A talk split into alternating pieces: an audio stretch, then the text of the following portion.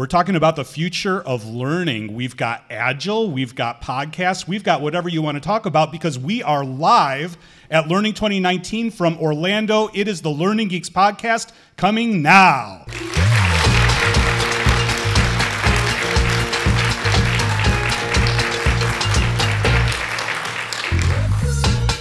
All right, so welcome back to segment two of the Learning Geeks podcast, live from Orlando, Florida.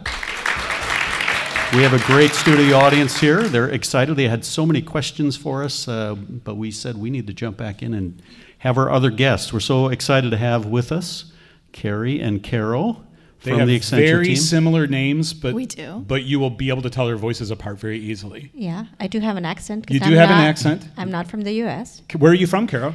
Buenos Aires, Argentina. A beautiful city. It is. It is. And where are you from, Carey? Well, I have a strong Colorado accent, which some of you might pick up on. So that's what you'll hear. Yep. And where do, where do you live now? And I'm in Washington, D.C. You're in Washington, D.C.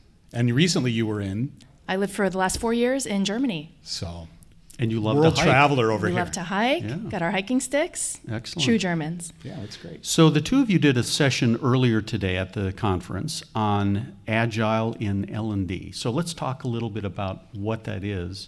Uh, maybe one of you wants to start off by explaining, first of all, what is agile? So agile for us, um, it's having high-performing teams delivering a high-value product. That's the way we set out to transform our organization.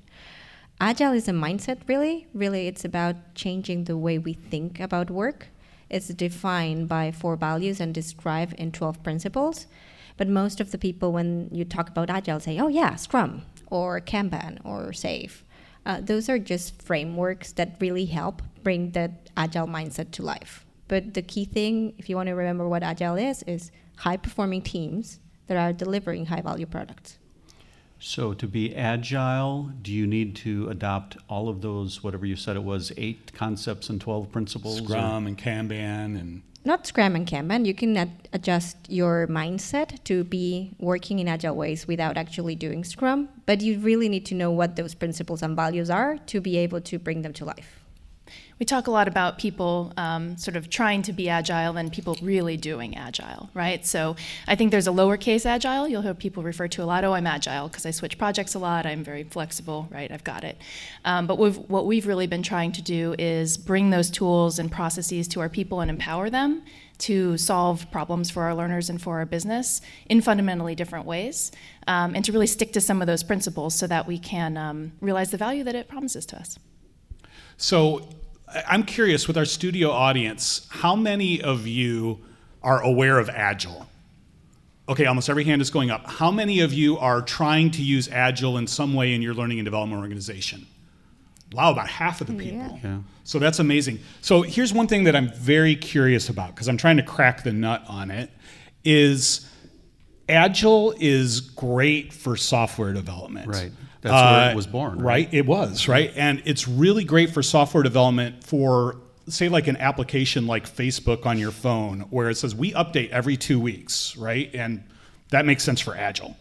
How do you use Agile in learning and development where the deliverables that you're coming up with tend to be more they've got to be out at a set date and then they're not going to change for a while?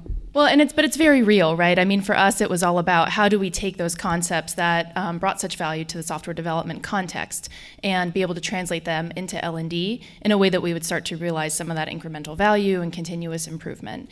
And honestly, we didn't have a lot of guideposts to go by, right? Trying to to figure out how to do that in our context was something that we knew we'd have to be uncomfortable with, and that we would make mistakes, and that we'd figure out what worked as we sort of took it forward. So we use some of the principles of minimum viable product, of really focusing on what is value, right? So what what's valuable to our stakeholders might have been the first thing we would go with, a framework or a gap assessment, something like that. What value does that provide to our users, to our learners?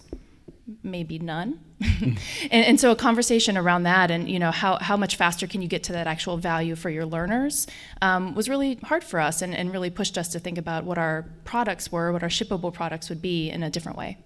And I think we're still working it out. Yeah. I wouldn't say we have it perfect, but we've keep improving, which is the whole point of agile. Keep improving time over time, sprint over sprint. Just keep on working on what you could be doing better. And I would say we've done enormous job to make it to a better place, but it's not perfect yet, and it won't be ever.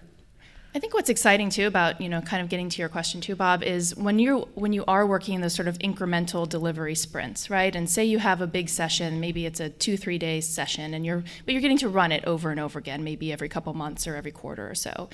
You can change that in increments, Right. right? And the freedom that that gives us is tremendous. It's not just the continuous improvement, but you know, you take a company like Accenture. We've invested a lot in talent research and innovation and understanding how people learn best. Sometimes we have difficult conversations with our stakeholders about implementing some of those ideas, right? If we want to really transfer transform a, an experience, but if you just bring that little piece into a session, right, and kind of let it prove its value or, or get some feedback from users in real time, suddenly we're more free, I think, to bring some of that innovation into, into our products, even if it is just one piece of it at a time. So Yeah. I, I've heard you mention the word difficult and challenge and several You're of not those things. painting a rosy picture. Right, right. So, you know, if, if agile is such a good thing, why is there resistance and how do you overcome some of that resistance? So I think that one of the biggest things is that you have to unlearn the way you've been working for a number of years. It's it's changing fundamentally the way we think about work. It's we ha- we are now bringing work to teams that have established themselves themselves as really high performing versus like oh my god Dana is really ga- great and Bob is really great. Let's put them together and because this is a really nice cool project. And let's bring in Jake to kick in. So mm. now what we're thinking is we're creating a team that it's made up of Bob Dana and Jake and let's bring work to them so that has been difficult, and it's a shift in the way we've been working for many, many years. And I think it's about unlearning is more difficult than learning a new thing. So how do you teach unlearning? Because you're, you're the you're one of the coaches, unlearning. right? Mm. Mm. Yeah. I I think the key aspect is having a coach that is constantly there with you, acting as a mirror and not telling you how you fix it, but just sharing what you're seeing and experiences and and under, helping you understand that you may be going back into old ways of working and you need someone uh, to help in the transformation. Otherwise, it's very easy to go to what Carey was saying about, yeah, we're doing agile, we tick the box. Yeah, we're doing sprints. Great. So I, I, the other thing is in the earlier in the session uh, that you attended, you made the comment that it's not so much about doing agile as it is about being agile. What, you, what did you mean by that? Uh, doing agile is we can go out and get uh, what a Scrum uh, framework is. You've probably seen like the sprint, the daily stand-ups, and the sprint reviews, and all of that. But if you actually don't change the mindset of our people, it's gonna be you're gonna get better results. Believe me, you're gonna get more transparency and more productivity, but you're never gonna get the innovation that you're gonna get if you're actually being agile, the passion from your people, the growth that you're gonna see in your teams, and the great uh, results that our clients are start seeing because they're actually being agile. Tell us a little bit more about that agile mindset. Like I, I I hear a lot about you The know mindset. Yeah, I hear a lot about agile isn't a process; it's a mindset. But what is that mindset? So that mindset has a lot to do with being um, vulnerable, being um, learning how to fail. It's really hard for us to like getting to that mindset of like, yeah, it's okay. I did something wrong, and the customer didn't like it. Well, we'll just learn from it and see how we can do it better next time. And that is big part of the mindset. 'cause you're you're not doing something innovative eh, unless someone tells you that they didn't like it for a couple of times. I think another big thing for us, because we've been really focused on creating agile Scrum teams in particular, um, it's a it's a big mindset shift towards that team-based measurement of performance and success, but also decision making, prioritization. You know, so we're really asking people to move away from a, a sort of top-down, here's what you do, go do it, and, and come back with an update. But let's all sit around together and think about the the outcome we're trying to reach make sure we're asking the right questions to get to the right solution for that, and then actually deciding ourselves how we're going to take that forward. And that is very different than I think where we were two years ago. Yeah, and I think two more things, if I can just add on, is one is uh, being user centric, and in our case, learner centric. Just making sure that every single project that we do, we actually put the learner at the center.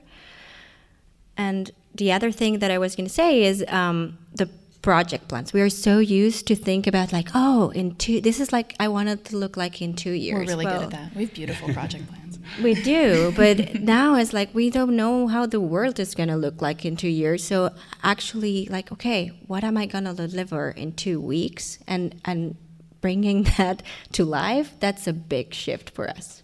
So, in terms of teaming, uh, you guys mentioned teaming. I'm just curious.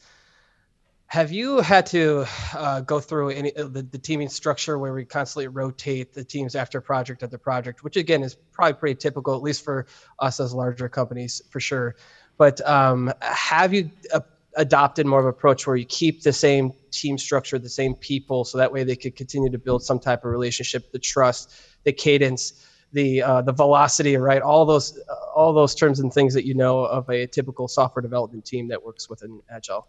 Yeah, we're actually forcing our teams to stay together. We're trying very much to do the latter, right? So really, really um, holding on to the belief that you create a high-performing team when you have trust and you have time together to learn and to grow and to cross skill, and to be able to share capabilities across the team, um, to figure out how you work best together, how you do establish that velocity. So I won't say there aren't exceptions. There are times when we have to add people to the team for a little while or, or, do a little bit of trading here and there for something special that might be happening. But 90% of the time, and I think the teams that we work on together, um, we are very protective of keeping that team as a unit so that they can continue to grow and improve as a group. Yeah, and if, some some if the project ends or something, we just bring more work to the Exactly. team.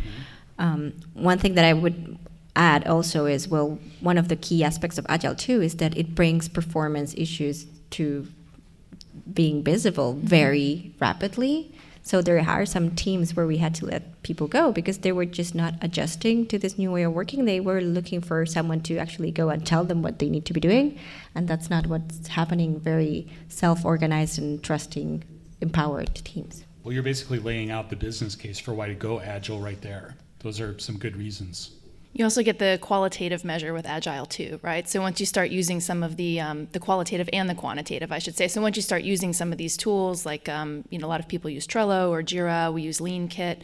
You really do see hard numbers around how um, how much your speed is increasing, how much work a take a team can take on, and those are really powerful tools when it comes to planning and forcing prioritization in your work. Yeah. So with all of this transition, and I know that you're still in the middle of it, or maybe even like Maybe forever. stages, Maybe it's right? always a, an so, evolution. So is it worth it, and how do you know? I think it's, well, I have a lot of reasons why I think it's worth it, but I can tell you that my teams who are high performing now, and it's a privilege to represent them in this conversation, they would not go back. If we changed on them and said, nope, this is no longer the way we're going, you're going to have to go back to the old ways of working, be like, why, why? That's completely inefficient. Why would we do that? And what about, what about sponsors and clients and So we had clients coming to to one of our teams saying um, they were seeing such a change in the quality and the products they were receiving for our teams that they actually wanted me to come in and share what we were doing as an agile team and how can they start working in a different way. So if they want it for themselves, it feels that they are actually seeing a, dif- a change. So, Caro, uh, and Carey too, but since you spend so much time teaching people Agile, for people in our audience who want to know more about it, where should they go? Do you have any book recommendations or sites to see, or what do you think? Um, depends on what you want to learn. Just put agile. There's tons of things Sure. out there. Um, uh, I would definitely recommend a book called Coaching Agile Teams by Lisa Adkins. Um, that would That's kind of the Rosetta Stone of Agile. It, it, it, it really helped me get into the mood. It helps you understand like why are you doing all these events that Scrum uh, represents. It, it basically focuses a lot on Scrum, but it helps you to take a look at why would you be doing all this extra or amend things, um, and it helps you get into the mindset, which is the key thing. That's good. Or and Age of Agile by Steve. I was going to say the same thing. Age of Agile is great. And I think if you just want general inspiration, I think Sprint is awesome as well. I was going to provide one additional recommendation. There is a book out there called Agile for Instructional Designers. it's from Megan Torrance. Um, so those that do know her, it's a really good book. Uh, I'm sure you might be able to pick it up there actually at Masie or at the Learning 2019. But it is something that our team internally has done at the firm right now. Um, reading that and trying to learn from each other and, and how do we bring agile into the way that we work currently. Great, lots of resources. So thank you, Carey Paquette, Carol Paduch. Thank you for being here. Thank you. Let's hear it for that.